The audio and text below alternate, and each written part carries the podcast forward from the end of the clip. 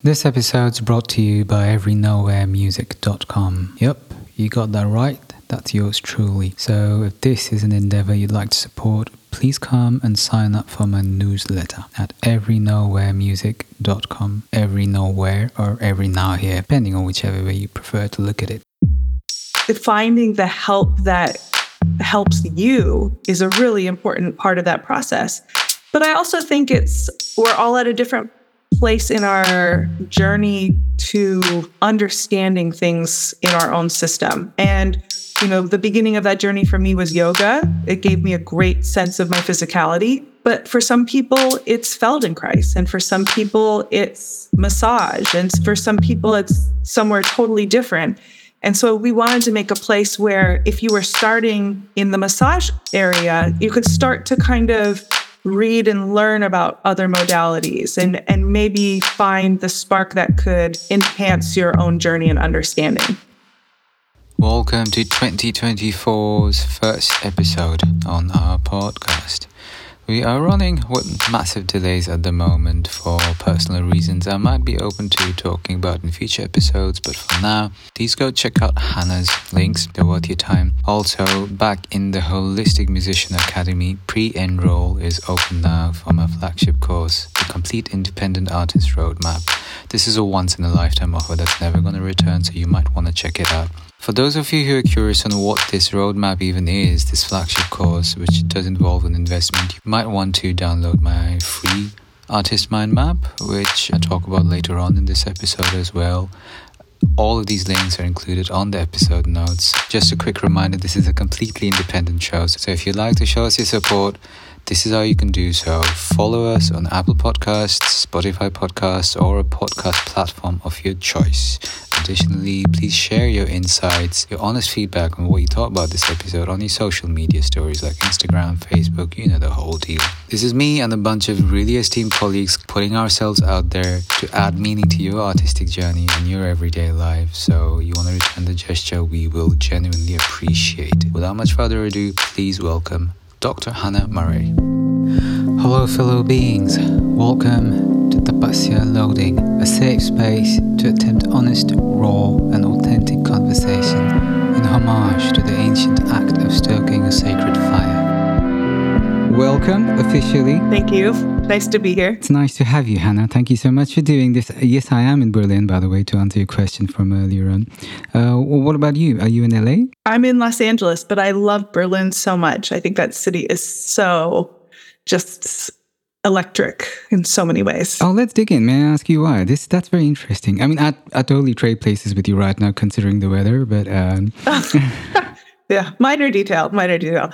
Um, well, many years ago, I used to play in rock bands that toured regularly and kind of hubbed in Berlin. Mm. And um, what I loved so much about that city was like you can really feel what was east and what was west of that in that city and the energy that divide actually kind of brings to the to the city even today like when even when you look at the architecture that happened in the divide but also some of my favorite people are just wild Germans who happen to live in Berlin. So that is very reassuring to hear.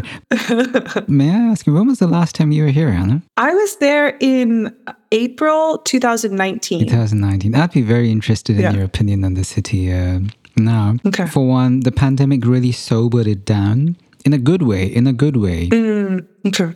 And I feel like that divide between the east and west has uh, has been smoothed out a little, which is something I have mixed feelings about. By the way, mm. uh, I, yeah. I don't know if you know about this, but there um, you know the East um, East German trams or uh, streetcars as you call them in the U.S. Um, they're saying goodbye to them. They're not going to be running anymore. I know, right? Oh, really? Yeah, I'm so sad. I have no idea.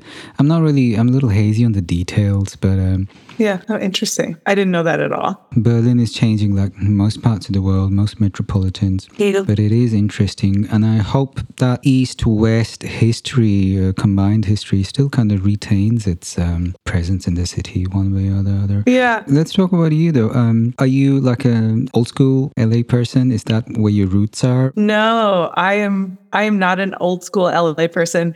Um, I was originally born in Seattle, so mm. up up the Pacific coast. Mm-hmm. Um, but my family currently lives in the Midwest. Right. And I moved to LA about five years ago. Mm-hmm. And it was never a place, true confessions, that I was like, one day I want to follow my dreams and live in LA, go to Hollywood. I had never, it just was never a city that, that spoke to me that way until I moved here. Mm. And now I'm like, oh, it's very hard to imagine living anywhere else once you live in LA. Interesting. That could be the words out of my mouth with regards to Berlin, actually. Really? Yeah, it's interesting. I actually have a family history here. Like, um, uh, I'm I say I'm quasi second generation German uh, for complex reasons, uh, but my um, uncle was like pretty well known here in the 60s. He was one of the first bilingual poets uh, who would be publishing in both German and Bengali, which is my ancestral uh, language. Really? Um, yeah, and for the longest time, so many musicians would be moving here because it was just the thing you did in Germany. And I was literally the last amidst my milieu to move here. Mm. Just to kind of, you know, make it easier to hang with my friends, honestly. It was uh, never. Uh, yeah I had no dreams I was looking to realize specifically. Mm. It's an interesting feeling that now that I'm here, I cannot imagine living in any other city in Europe anyway. Really? I and I, I have to say I love I mean, I think as an American, we romanticize Europe so much. Yeah. Um, because it's just got such an older culture and heritage than we have here that we really know about. Mm-hmm. And I just love the different identities of the different cities and you know how they feel and how they look and um, what kind of excels or comes to the surface or becomes the identity of a city. I've always just loved that, and um, so it's so interesting that it's it's really Berlin now for you. Yeah, not Paris or yeah. I mean Lisbon or something. I don't know. I lived in Lisbon too for for a few years. I had a base there, but it's only um, since last year that I kind of said my goodbyes. Um, yeah. Lisbon's amazing, but I guess it's at the end of the day, Berlin. Well, generally, I feel like cities that kind of, ironically, we talk about finding our way to our hometown, but I think our hometown kind of makes their way to us instead. Mm-hmm. Yeah. Um, I grew up in London in the earliest part of my childhood, and even now, it's one of the cities where uh, I, I, feel like it very much is home in a very different way, where and I never have yeah. to ask myself if I belong or who am I or uh, you know what, what mm-hmm. which word comes before which, before or after which hyphen or whatever. Yeah. But UK is a very very uh, specific brand of vibe right now, and mm-hmm. Uh, also. Um, there's a lot of paperwork involved with the whole Brexit thing and everything.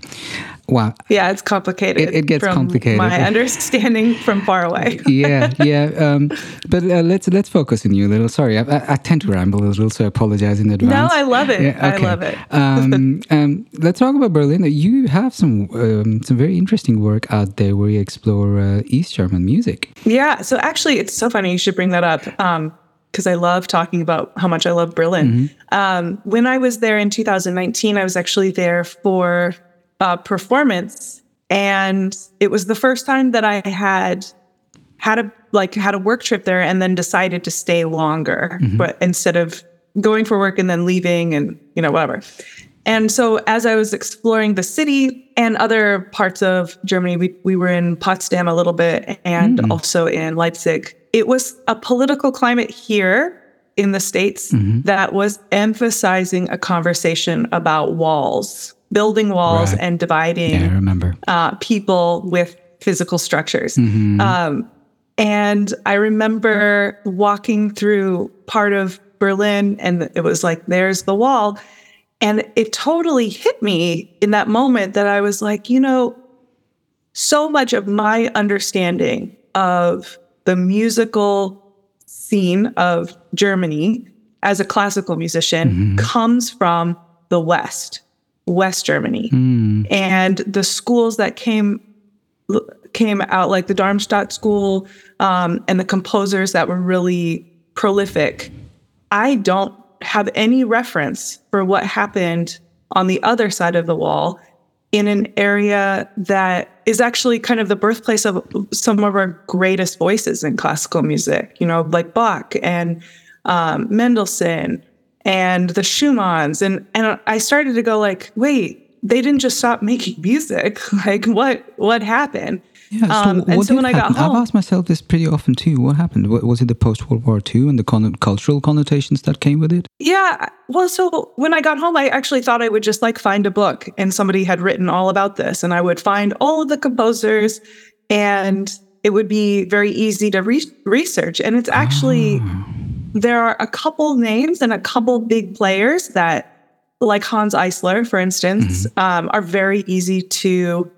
learn about. Um, and ironically, because he also lived in Hollywood, he's like extra easy to know about over here. Okay, I did not know that, by the way. Yeah, okay. I believe he won an Oscar for a film score. Okay, wow. It was so interesting. I feel very ignorant now.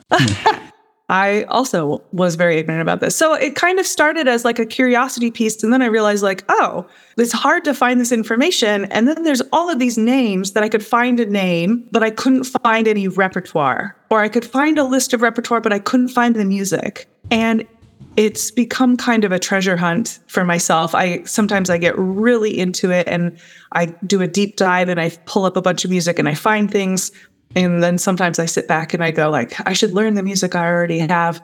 But it's fascinating because there were as always through time I think musicians writing music about and in support of what was happening in that part of the country mm-hmm. and the world. And then there were others who were not totally against it, but they didn't align with the values that they were forced to live under, but had no means of of moving. And the music is gosh, how how do I say it without sounding? I don't want to sound disrespectful when I no, say no, this, no, but this just, just say it. I mean, it, the music is uh, of a very specific time period. Yeah, indeed. It's not, Indeed. you can tell when it was written when you hear it. So it's been one of my missions and one of my journeys to like if I may really start. dig into that a little, may I ask you? Yeah. you, when you say you you can tell it was written in a different era, I'm I, I hear that you, you obviously have a very specific, intuitive kind of a radar digging into something, picking up something. How do you hear it? well, it's like, okay, so number one, most of this music I haven't heard other than myself playing it because there's no recordings of it. Right, right. Um, number two, it it has this like this very kind of avant-garde. Uh, much of it has this quite avant-garde style that isn't informed by jazz or you know American folk tunes or other kind of popular. Got this voice or this sound that is you know quite quite dated to the 60s 70s like that era where you're it it feels like a time capsule in many ways It's so interesting how you're picking up on that, basically through black dots on the paper, right? yeah Wow, yeah, it speaks for the power Yeah. of music. Um, would you mind if I use that as a bit of a tool to rewind a little into your music roots? sure Like, how did you start off with music? so i started playing violin um, when i was four or five years old in seattle very traditional suzuki training hmm. and was pretty standard typical educational path until i got to my undergraduate degree. So right around like 18 through 22 and at that point i was living in minneapolis and i made friends with the local band scene. I don't remember how i did that but somehow i got introduced to that. And i started collaborating in a band that was very in those days that was called post rock i don't know if people still talk about post rock um, so it was very kind of orchestral sounding. The original formation of the band had like French horn and cello and violin Wow. and keyboard. Um, and it was very dark and depressing. and I loved it. And it was um, the first time I think that I really felt like I matter as a musician. Instead of being like, okay, I'm going to do my best to play this concerto perfectly and follow the rules all of a sudden it was this very liberating get on stage i don't have music written for me. I have to be part of the creative process and not just a performing component. Hmm. and i totally loved it. I loved it so much. I ended up playing that band was called a whisper in the noise and that band Whisper in the noise. Do they still exist? no but my bandmate is actually a successful film composer now so he took all of that Amazing. and morphed it elsewhere but Mhm. I say this because we did a reunion show that's that's why I was in Germany in 2019 was because the record label asked us to come back together and perform. Nice. So we're not officially together, but we still we have a group text and you know we still collaborate in some way. Nice. And yeah, so that that really dipped my foot in the water or toe in the water for tour life, being on the road, collaborating, listening, not listening to, but really appreciating the aesthetics of different genres that I would have kind of been like, oh, I don't really get it, whatever, Mm. move on, and gave me a much more like a real appreciation for bands and music that gives you that kind of visceral experience when you see them and when you hear them. And then I got cold feet. I got a little nervous. I did it for a couple years and I kind of had like an internal like who am I as a violin player? I I need to be more serious or I need to whatever. And I went back to school Mm. and I ended up getting a doctorate. Mm. And I got a job in an orchestra and I taught at a university or several universities. And just, I don't think I let myself admit how much I felt stifled by a very streamlined industry. Mm. Um, and part of coming to LA, where people are so much more in tune with what makes them and their musical voice unique or what makes their perspective really interesting or like really playing up the points of themselves that are not the norm Mhm. started to spark in myself like oh how can i reconnect to this place that's more in the collaboration lane than in solely in the performance lane So much to unpack there. I find your journey wherein you're balancing so many different worlds. Suzuki method in classical music is a world in itself. Uh, personally, uh, the philosophies, the little bit I know about it, tend to resonate with me. Then there's the classical route of being a violinist, and then you end up playing with bands where you're kind of improvising. You're writing and thinking out your own parts, and then some part of you still feels this need for a classical grounding, like a Yeah. regular career. And then you end up back in academia, which I can really connect to, by the way. Uh, I recently went back to school too to get a master's degree oh nice very research oriented. Yeah, it, it, it, um, that's a whole different story. So I can intimately relate to the struggles that might be involved um, uh, once you've had an adult career in between. yeah May I ask you if this was a struggle for you? Did you find yourself struggling to find common thread between these very disparate mindsets, and how Yeah. did you best go about it? I think I'm still going about it. Um, Yeah, I hear think ya. that that there's a kind of a tension, um, whether you're awake and aware of it or not, between the the the should of your career and hmm. the could of your career.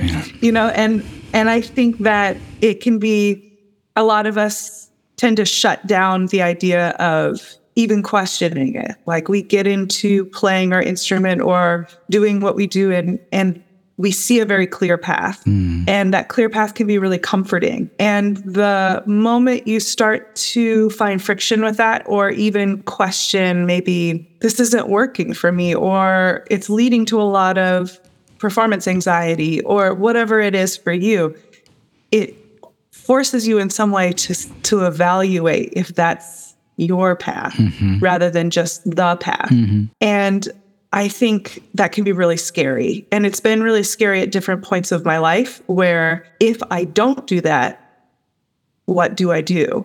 Is it all or nothing? Am I prepared to totally shut the door on this one component of my career or my life in pursuit of something else? And do I have to do that in order to find what I think is success? And so I constantly am kind of wavering through these thoughts. And I'm a, I think at my core, I'm a person who has so many interests and passions and things that I like to be doing that mm-hmm. really a single focus can be very hard for me to find and maintain a sense of joy and inspiration. Mm-hmm. And re- when I said like, oh, I, I want more of that collaborative part, part of me was like, but orchestra music is amazing. Mm. And I was like, oh, I don't want to give that up. I don't want to say totally goodbye to it. I just want to find, I want to find a way that it takes up less of my life, but it's still present. How do you go about that? I quit my job. Another thing we have in common, by the way, I gave up. I gave up tenure uh, in 2010. Really? Oh my gosh! I feel 21. like th- this um this podcast should be me asking you about what was your tenure, what were you teaching, and why did you give that up? Well, this podcast is conversational anyway, so anytime you feel like uh, shooting questions, please feel free. These aren't interviews; they're conversations. I, I try and stress on that. Um, I taught at um, a conservatory in a city called Mannheim, Mm. and, and I was um, uh, the founding um, faculty for the producing department. So I founded the producing slash songwriting department, Yeah. and I also taught jazz piano and ensemble training for bands. Cool, very cool. Yeah, so I'm totally on, literally on that bandwagon. Man, that was bad. that was uh, terrible, but uh, yeah. Uh, and uh, then the pandemic happened, and it was very clear that our goals were not really aligning the way I hoped for. Um, very different story. Um, ironically, uh, that sent me off back to academia again. So I found myself doing a very research-oriented master's degree again. But that was great because that was in London, and um, And what was the master's degree? that was in composition and songwriting Okay. and performance. And I had the honor of studying with a really badass professor, who's also a violinist, by the way. I just Oh. realized. Yeah. Some yeah, of us are uh, really cool. oh yeah, you should check him out. Yeah, he was uh, he also a doctor, John Matthias. But you know what's Okay. funny? His doctorate came from um, physics, so he has a doctorate in physics, but uh, Wow. also teaches uh, music. Um, he's the guy who plays on all the Radiohead records. He's Tom York's friend. Yeah. oh my gosh. Yeah, he, he was badass. So he, I mean, that guy literally changed my changed my universe. Just one of the most expansive, uh, Yeah. deepest thinkers I've ever had the chance to work with. Uh, so shout out. So I lucked out during my master's degree. Yeah.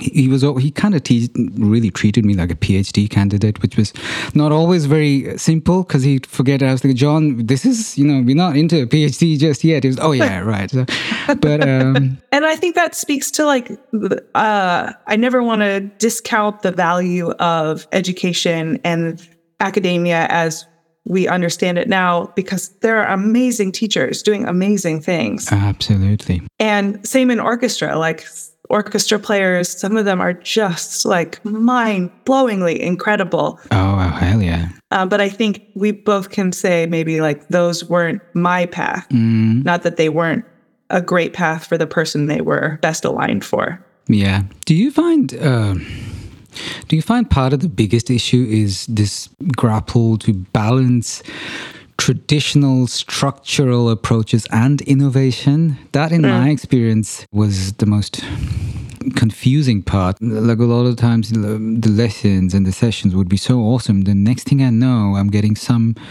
report and feedback from some academic, which was like, what does this even have to do with what we are working on? There's Some days I feel like that. Have you had experiences similar to those? I I think so. Um, I always sometimes I feel like when well, when I was younger, especially, you would find yourself performing in a way that felt like you were fully on stage, Mhm. and then you would get feedback from one of your colleagues or something, and the things that were really sticking out to them were not the things that you were that were resonating for you in the moment. And I think it can be kind of jarring to go, okay, I'm open for what you're telling me, but I also don't want to say goodbye to how that felt for me on stage in pursuit of what you're telling me. If that makes sense. Totally. Especially in the arts, and ironically, it gets talked about uh, a bit in academia, in the music, musical academia anyway, is this conformity that still is present, especially with more experimental um, approaches to music. It's such a paradox, and it's just a paradox that's normalized without solutions. Like people just accept this the existence of this paradox. Uh, you know, this quantifying of something that can't be quantified. It's uh, I guess it's an age-old struggle. Sorry, I'm rambling again. I'm, No, uh, I love it. It's, Well, it's so okay. interesting because I, I think about this all the time because now part of my work is helping musicians get in touch with their anatomy and harnessing kind of the power of their bodies to do what they want to do in a more effective Ah. way. And sometimes it's really easy to point to the research always and only the research, the research, the research. Yeah.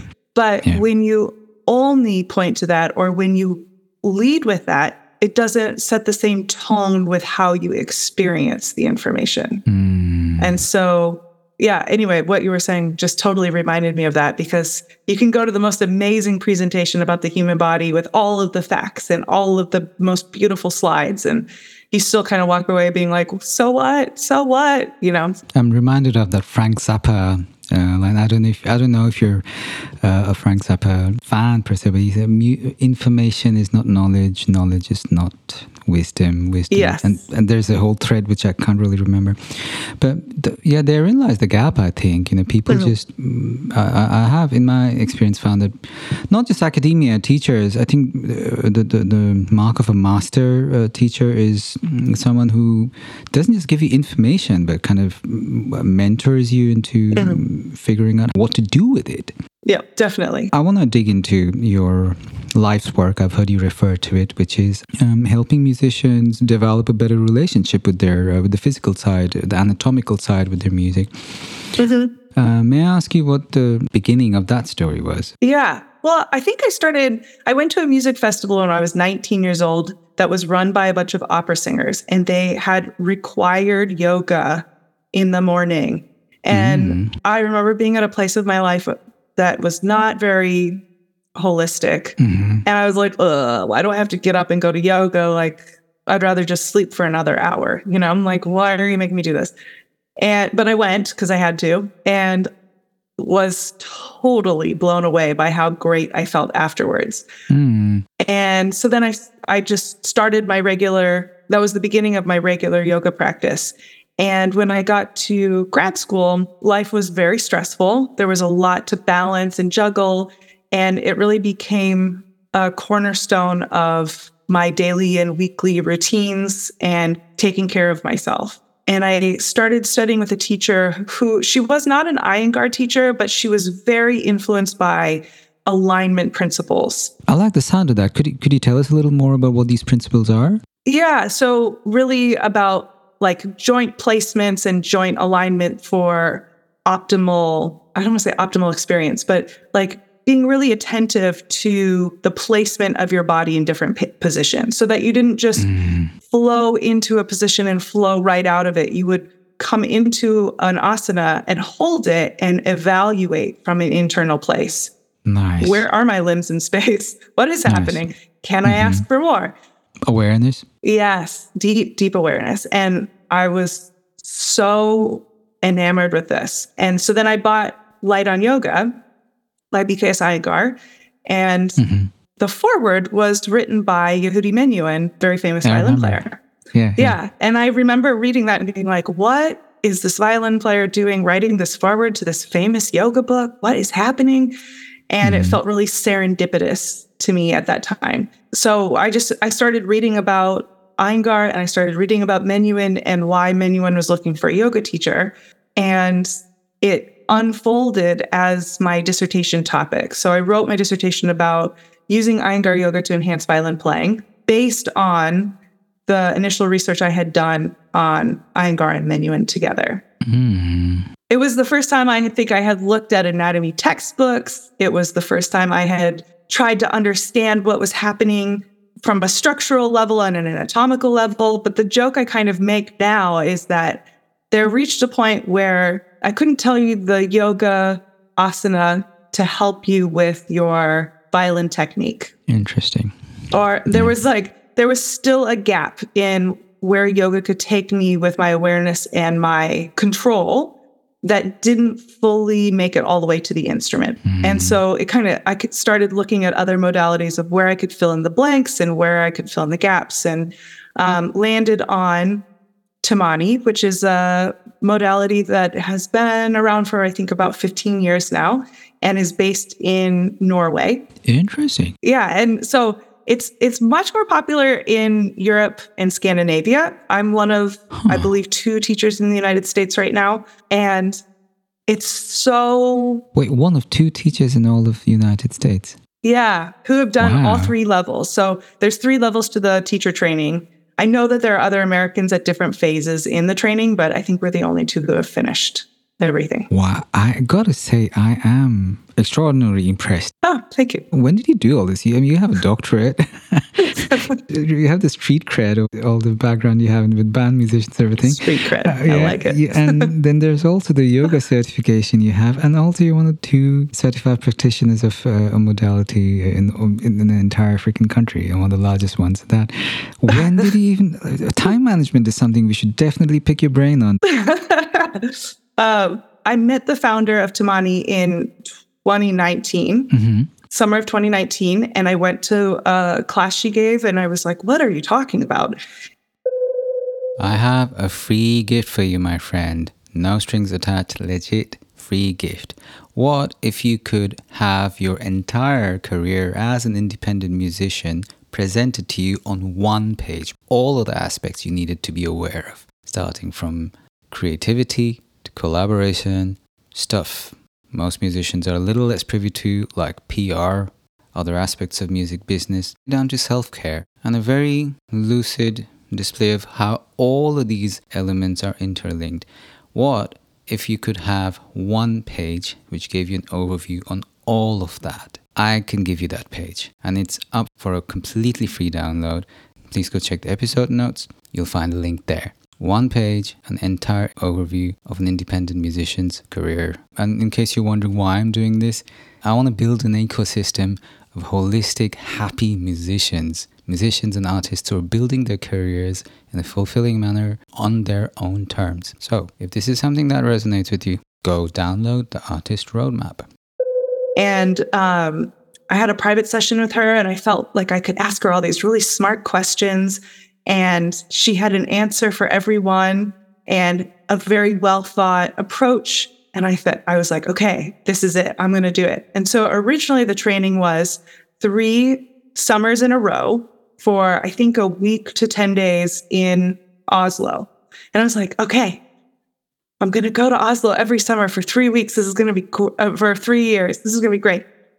And then, of course, 2020 happened and COVID. Oh, right. And they ter- transitioned the training to be predominantly online with some mm-hmm. in person. I think now it's in person at the very end. So you don't go three years in a row. Gotcha. But still very helpful. So I ended up going to Oslo twice for for studying and I love it. I love that city. I think I it's just the American in me. I just love any excuse to go the other side of the Atlantic. Pretty universal though. Yeah.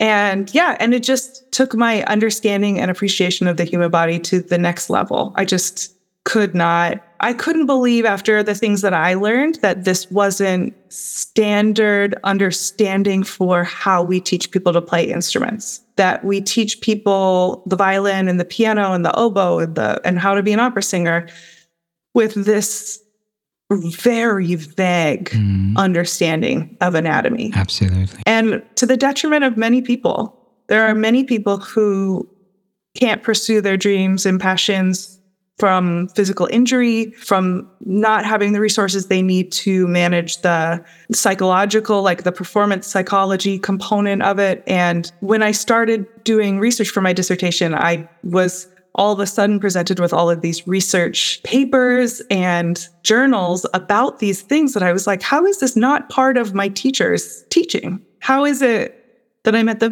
very end of a degree and I'm just now seeing the data on this? Yeah, that is a very, very, very good question.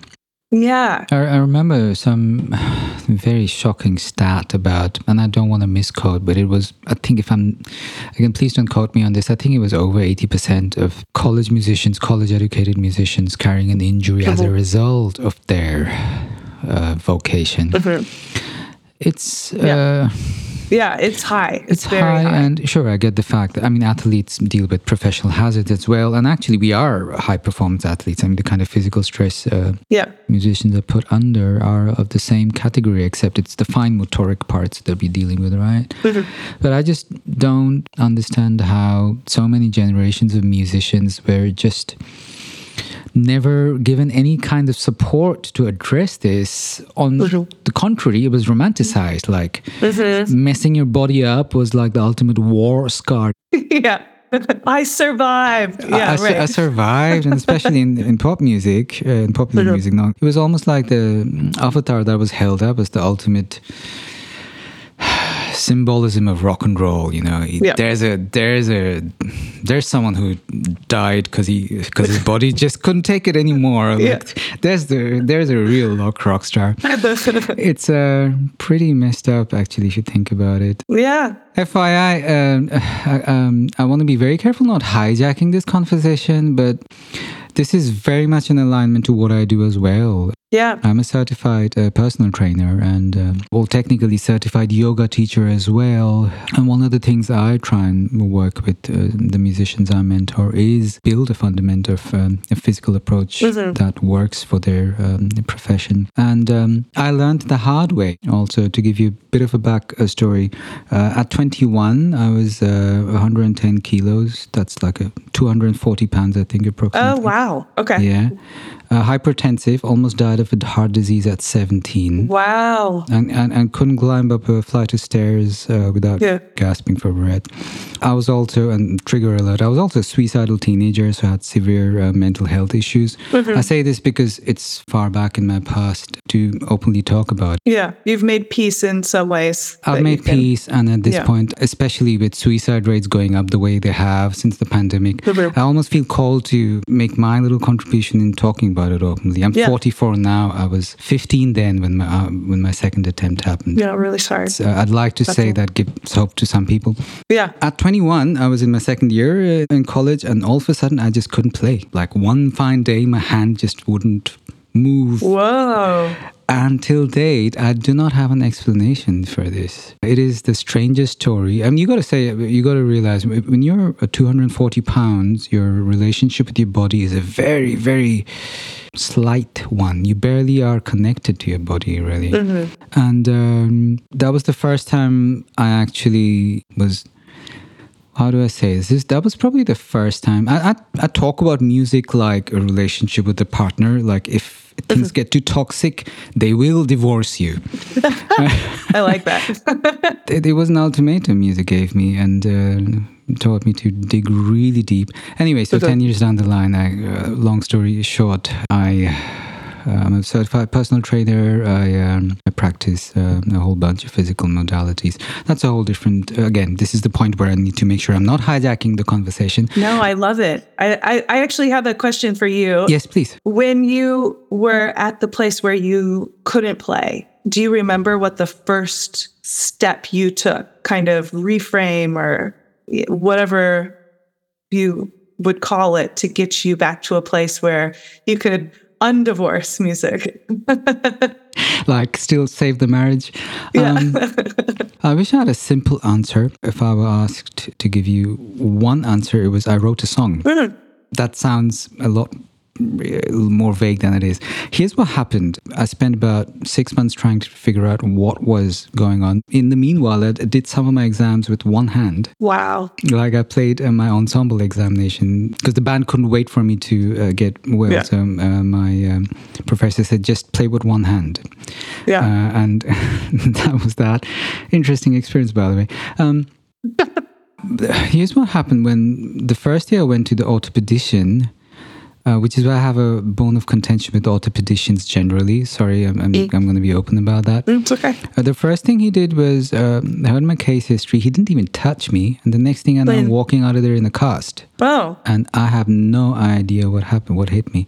There's a lot of protocol involved uh, in a country like Germany, where the medical system is, you know, has a socialistic background to it. So doctors have a very strict protocol. They're kind of forced to fall. I don't know what it is. It's also like it's been 20 years since that happened, and the psychological shock of it is something that's taken decades well, to process. So I couldn't, for the longest time, I couldn't find anyone who could help me or even like tell me what was going on. yeah. Like, why am I in a cast for Christ's sake? Yeah. Like, it can't Listen- be, isn't that something to, you you know, when you break your hand or something? And meanwhile, I couldn't move my hand properly. Yeah.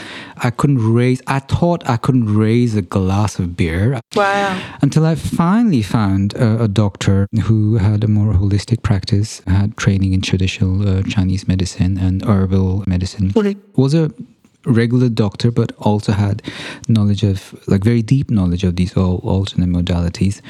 And he said, You just this is not an overnight thing. Your entire lifestyle has to change. And it really is as simple and as complex as it is. That was the first step. And the second step was a physiotherapist Lovely. called Mr. Sashke. So the first day I went, walked into his uh, practice, I couldn't move my neck any further than this or that. Wow. And I didn't even know this. I'd been carrying that, like for, for people who listen to this uh, later on um, and don't see the video, I had just about is this 45 degrees? Yeah, I was going to say almost yeah. 45 degrees, not not even quite.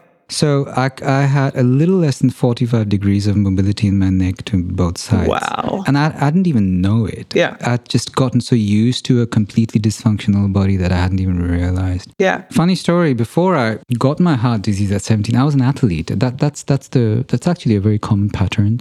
I was advised back in the day to take bed rest for a year, and that killed me. That's where the obesity started. I can't imagine being a teenager on bed rest. It's, it's the worst. Wow. Yeah. Oof. Um, I have no idea what we were talking about before uh, this. I apologize. Me neither, but this is fascinating. yeah, is it? May I ask you why it's fascinating? Because I, you know, um, I just um, I feel like um, I love hearing people's stories of the search or the quest to fully integrate themselves, I guess. I think ah. that sometimes the we can kind of separate the mental from the physical and vice versa. Mm-hmm. And I just love hearing the like practical ways people have found deeper experiences and more mindfulness and more awareness and and the benefits of how they they compound each other when we can work in multiple planes of our existence. Thank you so much for saying that, uh, especially the part where those practical steps mm-hmm. are referred to, because it's easier to find uh, quote unquote philosophical uh, in- information on how to make transformation habit, uh, happen, but the mm-hmm. implementation mm-hmm. is so much more complex, and that needs mm-hmm. that's where the hand holding, that's where the tiny steps. So I'm really thank you for asking. What was that first step? step? That's one of the questions I ask my clients too. What's the first step? Yeah, yeah. That first step is the most important. At which point did you realize that this integration of helping musicians just have a better relationship with the body. When did you realize that was a calling for you? Ooh, that's a good question. Thank I... you. Finally, you've been asking all the good questions no, till now. I've all of your questions have been very good. just to be clear, I've been. A li- I feel a little relieved now. um, let's see, was it a call? So I remember doing the research for my dissertation and finding all of these resources in this research and being like mad, like, like pissed off that our system was allowing this all to happen mm-hmm. and none of it was making it to the performers. Ah, so hear you. Yeah. And I remember calling one of my best friends, who's now my business partner, um, in Corps Sonore, and she she was an opera singer who had got she had had a horrible accident. I won't tell her story because it's hers. She had mm-hmm. had a horrible accident, and in the recovery process, had looked to and found a lot of answers and solutions in alternative modalities and jokes that like it wasn't until after I had a master's in singing that I learned how to breathe. Mm-hmm. I was like, well, that's a problem. So we would get on the phone periodically because we didn't live in the same place and just kind of vent our like, did you I just learned this or did you know this? And oh my gosh. And and we were both kind of incensed by it. And so we decided to start a platform bridging the gap between research and practice, mm-hmm. uh, Sound Body Wellness and that was the impetus for it was to really start to give musicians the tools they needed to take care of themselves and to find the help they needed because you can go to a physical therapist or a physio or whatever you call it in Germany. Not all of them know what musicians are doing. So true. And finding the help that helps you is a really important part of that process. But I also think it's, we're all at a different place in our journey to understanding things in our own system. And, you know, the beginning of that journey for me was yoga. It gave mm-hmm. me a great sense of my physicality. but for some people it's Feldenkrais, and for some people it's massage, and for some people it's somewhere totally different. And so we wanted to make a place where if you were starting in the massage area, you could start to kind of read and learn about other modalities and and maybe find the spark that could enhance your own journey and understanding of yourself. So true. Um, and I I tell people all the time, you know, my daily practice, my movement practice, my musical practice looks different every single day. So good. And I used to love being a person who was like, I do this type of yoga and I do this type of warm up on my violin and I do this. And I think the wiser, maybe not older, but the wiser you get, the more you realize that prescription is not set in stone. so good. Yeah, so with you. Yeah, th- in my experience, that is definitely the sign of maturity experience. Um, not an age thing per se, but just like really f- experiential m- uh, maturity. Um, are you by any chance familiar with the works of Kenny Werner? No, I'm, I don't think so. Yeah, Effortless Mastery. That's all right. No, but then, Oh, effortless mastery. Yes, I am. Yeah, sorry. Took took me a second with the name. Yes. Um, so he's my teacher, Kenny. He's uh, yeah. Um, Oh, I feel like you've had the coolest teachers. I've had some really cool teachers, especially with Yeah. Kenny. It's it's been a very special uh, relationship. We've bonded quite a lot. But um, he talks a lot about practicing as well and the misconceptions around it. So a lot of what he just said is just so reminiscent of what he says. If you're practicing the same thing every day, uh, except for a few exercises he recommends, but but generally speaking, that whole idea, there's just so much mythology surrounding it. So please tell us a little about your practice routine, please. Let's steal some ideas here. Uh oh. well, today it looked like.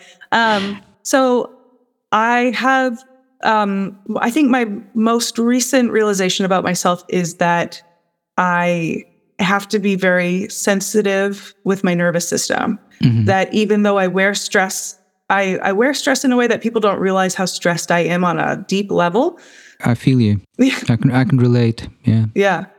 I, I've had to really, um, it's been humbling actually over the last year or so to really wake up to the fact that your nervous system deserves care, just like the rest of your physical body deserves care. So now a typical morning in my life looks more gentle, very deep awareness movements, things that really connect me to kind of cornerstones of how I know I feel good when I exist Beautiful. things like full and expansive breathing, a sense of mobility in my joints, um, a sense of stability, but really for me, a, a sense of power that comes from carrying this body around. And then also an experience of down regulation so that I'm not like a very mobile and strong person whose like brain is going like this all day long. And so usually be it's, I would say probably 20 to 40 minutes of move, mindful movement, however that happens, and 10 to 20 minutes of Mm. just i call it sitting. Some people call it meditation. I like how you put that. Yeah.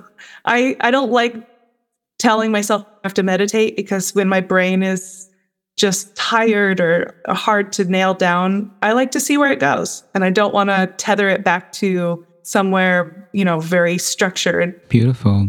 Sometimes the the wandering is a good thing. Yeah, thank you for addressing that. Replenishment mm-hmm. is such an underrated theme for musicians because it's very easy to forget how draining a musician's practice can be. It's a completely paradoxical process that happens. On one hand, you get so you can get so high on music, but also be physically so I mean so drained at the same time, and Yeah. that can be very confusing for the psyche. Yeah. You you want to fill us in on, on some of the tools you use for uh, replenishing your nervous system for settling it down? Yeah, I think this the sitting is probably the most Uh, like day to day. That's really what I return to. But also walking has been really Nice. really replenishing. And this summer, actually, I had the chance to spend like six weeks in Europe. And I remember, well, and not for work, it was all for pleasure. And I just remember the walking. Like I was like, okay, it's like I had, I had to, I had to walk a certain amount of miles to Yeah. get to get myself back to zero or something. Yeah, I feel it. Where, where, whereabouts in Europe were, were you hanging? So I spent two weeks in the UK. Is that true? No, that's that's a lie. I spent about two weeks in England, two weeks in Scotland, and two weeks in Norway. Yeah, I do notice what a privilege it actually is to live in an environment where walking is just such an inherent part of your life. Yeah. I spent my winters in Asia and Oh, mostly cool. large, bustling metropolitans where that is not an option. Yeah. Uh, one, because the system doesn't actually have a provision for that, and Mm-hmm. secondly, the air quality won't allow you either. Yeah. So it's uh, it's something I've really learned to cherish over the years. Yeah. Definitely. What about somatic approaches with someone uh, with as many qualifications as you and with, with the yoga background? Um, Mhm. Are there any tools? I ask you because I was um, listening to an IG live of yours uh, on on YouTube Uh-huh. where you talk about. Uh, correct me if I'm wrong. It was the first concert you played after the pandemic. Oh yeah. Uh, where there were a lot of rehearsing, Yeah. and you heard your colleagues complaining about how stressed you was physically. Mhm. You um, felt like you couldn't relate to your colleagues because you had a system in place. It was on my righteous high horse about how well set up I was. Yes. I can't really relate though. It's easy to sound righteous talking about this, but I can relate because I've I've been on tour uh, lots, Mhm. and in my uh, case, most of the bands I've been on tour with, unfortunately, were very male dominated. Um, like any talk of like well being or uh, self care, especially uh, back in the day uh, during my most intense touring periods, was kind of off bounds for a dude to talk about. yeah. so uh, I, th- I think it's okay to to uh, to go the other way for a bit. So you you want to tell us a little about um, the systems you have in place to So I think, you know, everybody has what resonates the best for them. But I think in the context of playing my instrument and taking movement right right to that place, Timani has totally changed my concept of what posture is and how it feels and yeah. also what I'm looking for in my physical experience of playing. Mm, And so I have specific practices that I do that now I consider them part of my music practice routine, not my warm up. Bingo. I've always been a person who like would roll my eyes when people would be like, you have to do this before we play music. And then you have to do this before you do the thing to play the music. And then you're like, your whole day so is true. warming up to do a warm up for a warm up for a warm up. And I, it just never resonated with me. Oh, I can so relate. Especially as a piano player, as a pianist, I see uh, that's one of the biggest struggles we deal with as a keyboardist or as a piano player, uh, which is my primary instrument when um, apart from vocals. I don't have my instrument with me to just kind of fool around on on the bus or Yeah. on the plane or something. I, I get less than a sixteenth of the warm up time a lot of my colleagues get on tour. Yes. Um, so it's a very different system I had to work on. Sorry, I keep interrupting. No, you. I I'm think I love uh, it. I think it. I feel like we're on the same page about so much. Yeah. Um, so uh, some of my practice looks like very specific hand exercises to build up Hmm. strength in my fingers and my palms, and some of my practice is about like I say it as I'm about. I do it as I'm about to say it, feeling what where my breath is expansive in my body. mm, And some of it is kind of awakening a deeper sense of proprioception and just knowing kind of a foundation of tools like what where do I find the balance and where do I find the power? And then on top of that, how can I kind of step on the gas pedal if I need a little bit more of something in this place? mhm. The other thing I hate about talking about posture is people think, oh, posture, I must sit up tall and still and never move. So true. But good posture is really something that like enhances and it helps what you're doing. So true. And so finding the ways that I can be mobile and move and and expressive without without sacrificing quality for that. So good. Yeah. You actually inspired me to redo my podcast recording setup today, by the way, that IG Live. Yeah. Because I had a recording session a couple of days back, and this is a rental, by the way. Oh. This is not, not where I uh, usually usually stay. And I noticed I was sitting on a chair and uh, the mic placement, the whole thing, and it inflamed an old injury, uh, a shoulder injury, Yeah. like right afterwards, Nice. just like the, the, one and a half hours of sitting down. So I was watching your IG live just before you started recording here. I was like, oh, hang on, I, you know, I want to make sure that I don't redo that. So um, yeah, so I'm sitting on the piano stool this Oh, time and same. Uh, adjusted heights. Yeah, Yeah. see, uh, uh, adjusted heights and changed the whole thing. Pushed my laptop away, put it on a fat little uh, novel. Um, so uh, the heights a little. Mm-hmm. Well, I'm honored that you took my opinions and perspective into account for today. and I am indebted. I uh, and I want to make sure this doesn't sound like a plug or a or a sales pitch, but I recently authored um, a mobility course for musicians on tour for exactly this. Oh, amazing. And may I ask you uh, if you've done anything similar and something you would point our listeners to that you highly recommend for musicians on tour, warming Ooh. up without the instrument? Like, wh- what are your tips on that? The warm up on tour is a whole special ball game. All right. Um, and I have never made resources specifically for that. But we at Corps Sonore, we're running a program that will, it starts in January, but it, it is really designed to help you start to uncover some of these principles for yourself. So it has some live movement classes, some group classes that really dive into some of the anatomy, private sessions so that you can really hone in on how it feels in your body, mindset tips, and kind of the whole thing. And I'm like, but you know, if you're in a different place every night, the classes would be hard. It's all recorded, so you can always watch it later. But the classes would be hard to to attend live. But oh, it's so hard. I mean, my experience on tour, I love tour. I feel like I was born to go on tour and play in a different place every night. Yeah. It just lights me up. And a lot of my music colleagues are like, seriously? I don't know what it is. I just love it. Um, and I remember when I was on the first tour I went on, I think, or maybe the second, I forgot. One of the other bands, he was he had a serious yoga practice and he brought his yoga mat everywhere. And so as all the sound check lines set up, all of the stuff is happening that you don't it's like you can't be very far away, but you don't have to be on stage for it at that point. He just had his mat off to one side and was doing his own warm up. And I remember being like, why are you doing that? He was like, oh, I get so stiff, you know, sitting for so long and then getting here. And then you sit backstage and then you get on stage and you're just never, and then all of a sudden you're really physical. And he said it was just like a really good transition Mhm. from going from very passive experience to a very active one. And after that, I I did that a little bit. I wouldn't say that I was as good about it as he was, but I always try to walk whenever I was on tour. I always tried to walk a little bit, try to do a little bit of mobility backstage, but nothing. Maybe this is like a thing that I need to put a pin in to really think about the resources that would be so helpful. I'd be super interested in your feedback. So, what I'm going to do once we're done with recording today is give you access to the course. And if you ever find time, oh, oh my gosh, amazing. yeah, I'd just be super uh, interested in your honest uh, feedback. Yeah. Oh, I can't wait. It's, it's one of those hybrid programs I've um, come up with. Here's the thing um I noticed, and I want to be careful saying this yoga, uh, we've had a few conversations about this too uh, with a few guests. Yoga, um, needless to say, is amazing, but it's not always a complete system, especially for musicians. There, there are a few loopholes which need to be addressed additionally, not because there's something wrong with yoga, except what we practice in the West are yogasanas, and yoga, there, there is a gap between the philosophy, and you know this. You, you, Yes, I'm, I'm guessing you've done your um, research on this.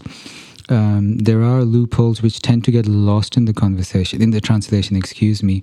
Um, and uh, I, I learned that's something I learned the hard way too. Um, in um, some of the weakest phases of my yoga practice, I ended up hurting myself. Yeah.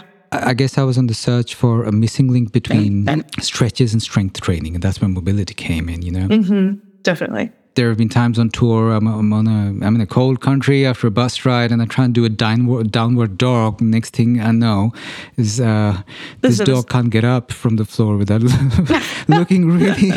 It's a napping It's a- dog. it's a I, napping I dog. I wish, but more like a really hurt dog. So, uh, um, so yeah. Th- so this was the um, uh, the result of that. My jujitsu practice is something which inspired me a lot too. I don't know if you're familiar with uh, that. I've never done it myself.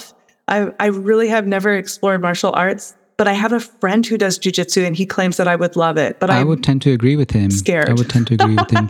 it can be scary uh, depending on uh, if you land at the right dojo or not. It's imperative to find the right teacher. Yeah. And uh, my practice restricts itself mostly to the warm up drills I learned uh, during jiu-jitsu. Mm. Okay. I don't really grapple as much anymore. Um, but the mobility drills they teach you, which don't actually come from jiu-jitsu per se, they actually have their roots in a lot of ancient mobility practices. Uh, it's interesting. Oh, interesting. Including yoga, Yeah. even. Um, I mean, they say yoga Yeah. is the oldest uh, form of martial art in a way. It, it is kind of the. There, there are um, theories there too.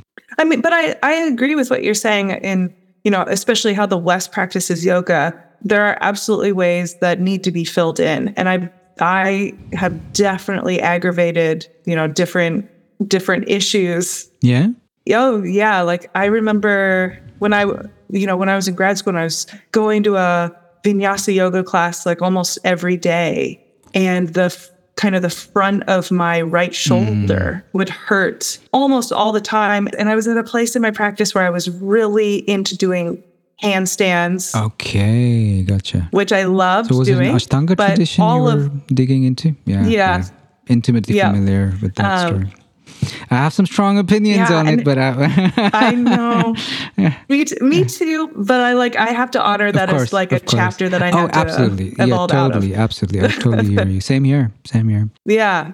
And it, but it also was so aggravating because my posture for violin player playing was like nagging on the same thing because of this rotation with my bow arm. And so there were so many things, so many tools I needed. And I still catch people in yoga classes asking yoga teachers like because that they because they're a yoga teacher, they know everything about the body. Mm. And you're like, that's just beyond the scope of what you can expect these people to know. You know, it's always part of, I think for you as well, like part of the process of filling in the gaps. And how can I do that in ways that make sense for me and the people I'm working with? Totally agree. It is interesting too that music has been actually referred to as one of the oldest forms of yoga, right? And its oldest philosophy. Is it? Is that something you've dug into? Is that was that part of your research as well? Did you find correlations there? No. Well, I should. I um I limited my research scope to the physical practice of yoga because otherwise I think I would have written 5,000 pages, I think. It would have been a lot. I know what you mean. But as an adult, I would love to start exploring that more actually. That's a really good cue to to dive back into to that study. Yeah, uh, I would tend to agree as well. We're into the last 20 minutes, I think. Shall we try some Q&A? Let's see if there's anything coming in. Yeah. And maybe um, if you're still up for it, maybe you can go live on Instagram. Sure. Let's see now. All of a sudden I got nervous. I'm just Oh, kidding. yeah, oh, I'm, I'm always nervous. So let's see now. There we are. Oh. There will be a bit of an echo, just FYI. It takes a little getting used to, and and the latency is so weird. This is this is some space age stuff because I'm on three screens now. We're on no four on. We're we're here on Zoom and on Facebook and on IG Yep. here. Okay, here are a few questions that that have come in. Um, your thoughts on finding a mentor? Ooh, my goodness. That is so interesting and difficult. And I would say I have a hard time finding one mentor for anything. Sometimes I'll find a mentor that really covers a component of my life, like a yoga teacher who I love the way they teach yoga, but I don't want them to be my nutritional coach because I don't want to eat the way they eat. Or finding somebody who has great habits in their life, um, but is not in a profession that resonates for me in some way. Mm-hmm. So I always find partial mentors are a little bit easier for me than like a full mentor. And it also removes the potential for dogmatic, like the the relationship can have some really healthy boundaries. I love that. And yeah, so I think like this is why I love social media. I find the weirdest, coolest, funnest people on social media doing things that I'm like, I never thought about that before. Mm-hmm. And I can follow them from a distance for a little while and then kind of slowly work my way into their circle until I have a level of trust with them that's like, I agree with what they're saying in the context of what I want their mentorship from. That is a fantastic answer on so many levels. Thank you. If I may share some thoughts on what you said. One, because you're being fair to the mentor, you're letting them practice what they're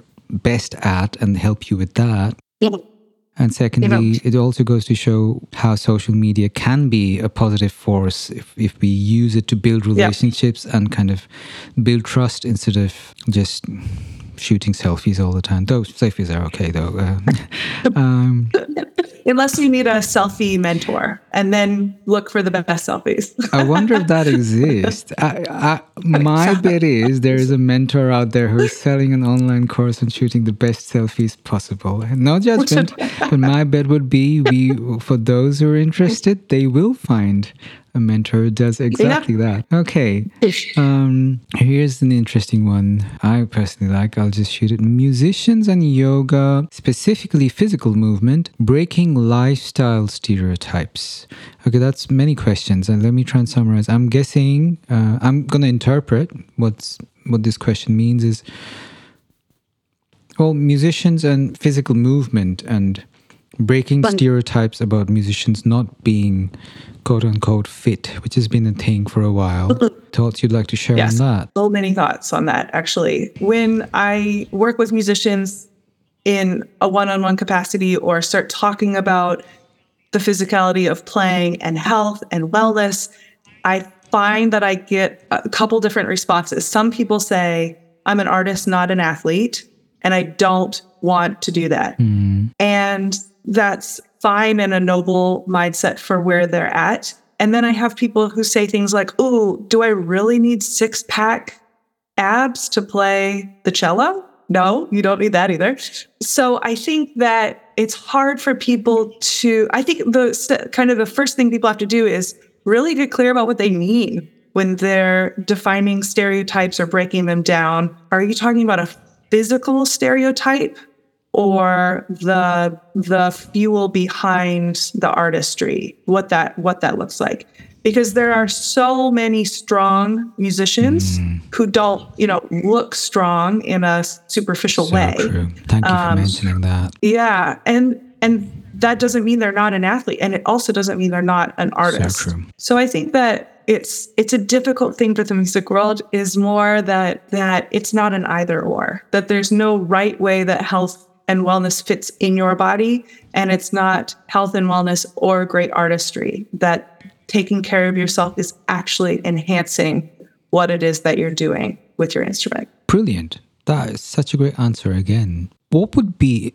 in your opinion the basic non-negotiables a musician should establish for themselves when it comes to physical well-being? Some sort of movement practice however light that mm. is whether that's walking in the morning or I don't know, core or CrossFit, something really extreme, whatever it is that really fits for mm-hmm. you. I know musicians who do all mm-hmm. of it and also developing your inner voice, the way you talk to yourself. I think that is a place because I think it also comes into physical training quite a bit of like a I don't move like that, or I won't, or, or, kind of the voice you use when you're when you're in dialogue with yourself. So good. Yeah, and I think it it plays on multiple levels. It can hinder hinder your experience and enhance it, depending on what that voice is saying and how it's saying it. See, you could have totally charged me for that answer. That was that is so good. I love how you put that. Developing a voice to use with yourself. Thank you so much, Hannah.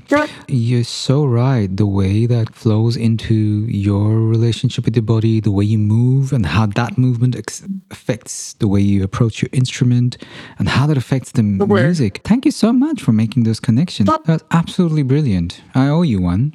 no, I'm just kidding. I feel like I'm getting my money's my money's worth out of this conversation as well. Oh, thank so. you. That means a lot. I really appreciate that. Um, this is a question, uh, not very diplomatically put, so I'm just going to read it out. Um, if you're on tour releasing uh, or whatever, um, you need to be in rehearsal and you say, hey, folks, I need my sleep or I need to do, squeeze in a little workout. And uh, the musician buddies go, oh, what's up with you, anyways? Um, how do you deal with communication there? I'm, I'm just going to take the liberty of interpreting it that way. Yeah, I think that is a boundaries conversation. Bingo. Um, and I think in touring worlds, you're up in each other's business pretty much 24 7. Indeed. And it's like very healthy and a great idea to just have like, these are my non negotiables. I like, I'm happy to spend 23 hours a day with you, but this 24th hour, I need to be able to sleep my extra thing and do my workout. Love it. Succinct Yeah. and totally brings it to the point. Your thoughts on protecting your hearing long term?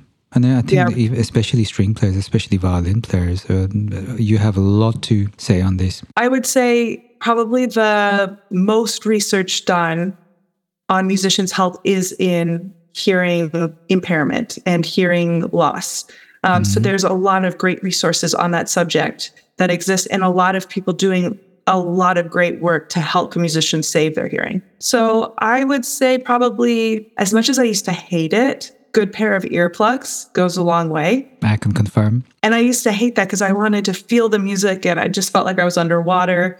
But you get used to it. Yeah. And also that for myself, I just notice I have less of a tolerance for being in loud environments for a long time. Hmm. So if you're a person who like you don't want to perform with earplugs in the rehearsal space, using them for rehearsals as an interim step so that you're not just exposed all the time and then you can take them out for the performance or wearing them for you know the sound check part and not for the performance. So like you, i don't think it's ever an all or nothing thing. And the other part of is like sometimes you go to a really loud show and it's the other bands or the other performers are really loud and you're really loud and everything is just loud for hours Oh, yeah. and so even if you don't perform so true. with them in having them in while you're listening to the other bands can also be really helpful. Thank you. Very valuable stuff there. We have just about five minutes. Uh, you good to take one last question, Hannah? Yeah, bring it. Um, balancing musical approaches between classical and rock bands, they say. Well, I'm guessing like, well, non-classic. Was it a rock band you played with? Yeah. Yeah. Yes. Oh, awesome. Okay. Um, maybe they know you. Uh, they're obviously more familiar with the history than I, I am. don't so, know. yeah, go for it. Well, my my approach with classical music has always been that it teaches you all of the tools you'll ever need to know to do anything. Interesting. Uh, well, a little bit of probably improv training could go a long way in a classical tr- training curriculum, but there's no there's no harm in knowing more than you might use in a band setting. And I think actually classical music and classical training actually helps me hear songs and music in a more mm, I, more from a production standpoint actually. People used to say that about me like oh you should you should record like three lines of violins right here and then they could be doing this and uh, people would say like no it's just one violin player. And so i think it because you get very accustomed to hearing orchestral Mm, textures. Beautiful. and so I think for me, that was always a thing that I craved or wanted more of in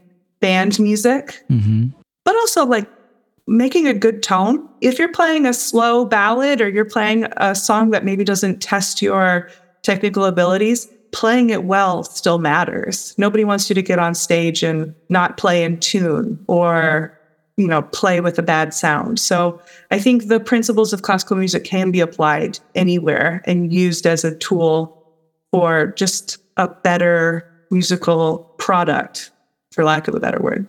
Permission for a curveball in response to that. Yeah, yes, absolutely. Any cla principles from classical music that need to be watched out for and are not necessarily applicable in the band situation? Yeah, I think that um, the need to know exactly what you're going to do on stage before you get on stage that could go. Yeah. I would tend to agree. Not that I have rights to comment on classical music. Uh, I'm not really a classically trained musician, but Yeah. it makes sense to me. Thank you so much, Dr. Hannah Murray. It's been an absolute honor and absolute pleasure having you on. Same. It's so much fun. I can't wait to go to Berlin again so we can hang out in person. Heck yeah! Please make sure you keep me posted on that. And I, I, uh, the whole idea behind this is also to build a community of sorts. So I try my best to keep in touch with all the uh, people who come onto the show. So uh, please look forward to listening, uh, hearing from me uh, very often Great. in the future. I'm excited. Yeah, that'd be amazing. Um, FYI for everyone here on Instagram and Facebook too, um, all links to um, Hannah's um, work will be included on the episode notes. So please watch out for the release date. The best way to do that is to sign up for the mailing list. That's the only one I really religiously maintain because I tend to be a little sporadic on social media. I'm not that great. And um, thanks, Hannah. Thank you for doing this. My pleasure. Thank you for reaching out. This has been better than my wildest dreams. Oh, thank you. Likewise, thank you for for being so um, open um, in in the conversational ma- manner we go about this. I just realized I'm going to explore the last three minutes we have officially on this. To I just Yeah. realized I told you an incomplete story. Remember how you asked me what the first step was in um, healing my arm in a cast. Uh, I told you uh, I wrote a song. Well, uh, Yeah. So here's the thing. Once the doctor told me that okay, you need a complete change in lifestyle. That was a thing about. That was years, right? So uh, the first steps were, of course, the, um, um, you know, the physiotherapy and uh, getting a hang for what was happening. But at some point, I just didn't know when the pain would stop. And um, around two months down the line, I wrote a song, which uh, uh, the title of the song is "Please," uh, and the next day I could play again. What? That feels like a very important part of that story yes, that you thank left. you. I, I can't believe I left it, which is why I did this whole clumsy revisit to that uh, whole thing because I Yeah. realized it's important to mention that. So depending on what belief systems we subscribe to, some people, whichever, I uh, the safest I would bet is if even if a, a, a spiritual belief is something that is not in the scope of whoever is listening, uh, think about neuro linguistic programming. If anything Okay. else, think about th- what you refer to that voice you're nurturing, you're growing to talk to yourself. It's a very Yeah. powerful force that really needs to be addressed. Um, Yes. Sounds like a relevant enough note to kind of uh, taper off Yeah. on. Bye bye, Instagram. I will be seeing you way too soon, I'm afraid. But for now, I'm going to say goodbye. Me too. Gratitude from the bottom of my heart for listening to the very end. Please consider taking a minute to subscribe to our show so you know when the next episode is out. This is a labor of love, one I hope snowballs into one that's sustainable in its attempt to support independent thought and authentic relating. While having you as a regular member of our audience is what makes that a realistic prospect. Much love and talk soon. Just another voice